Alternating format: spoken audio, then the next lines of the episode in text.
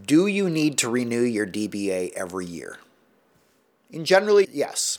Once you set up a DBA, which is a fictitious name for your LLC or corporation, it's an alias, it's a nickname. You typically need to renew that every year because it is filed with the state, whichever state your business is in, so that everybody knows, or at least this is the theory, that everybody is on notice that you have an LLC or a corporation which also goes by whatever the DBA name is.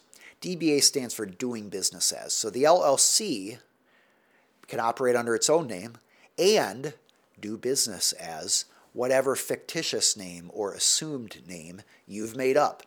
But yes, you generally have to renew that each year. If you don't, sometimes in the state you are permitted to pay to have it essentially filed and resolved or backdated.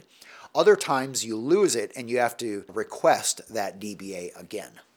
By the way, if that happens to you, I recommend working with an attorney, uh, especially if somebody else has filed for that DBA first, like if a competitor comes in to use it, because you may still have common law trademark rights to your DBA name, even if you temporarily forgot to renew it or register it.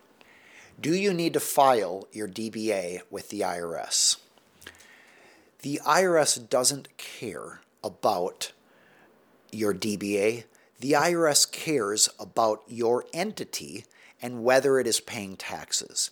Now, usually the IRS forms have a spot to designate whether your business has a DBA or operates under another name.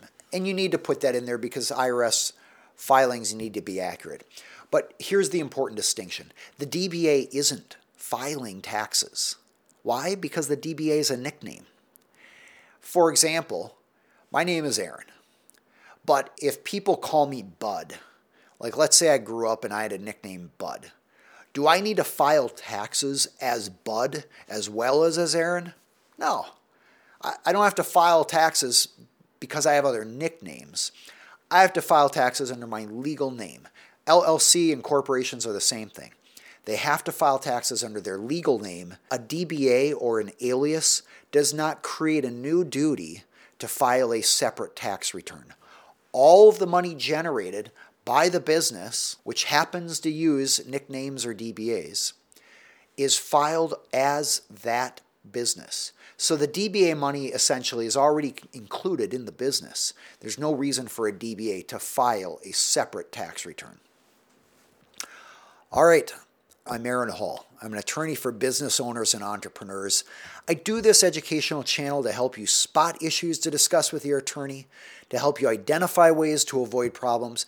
But keep in mind, it's an educational channel this is not a replacement for using an attorney who understands the law in your state, in your jurisdiction, and can take the time to understand your particular goals and concerns and exceptions that might apply to you. I'd love for you to get the exclusive free resource that we make available to subscribers. It's a list of common legal problems and how to avoid them, and then videos educational videos talking about how to avoid those problems in your company and set your company up for success. You can get that at aaronhall.com slash free. Enter your email address, and we will start sending you that information by email. If you have other questions, feel free to continue to add them here. I will use those questions to answer in a future live Q&A. It was great being with you today. I look forward to seeing you again on the next live session.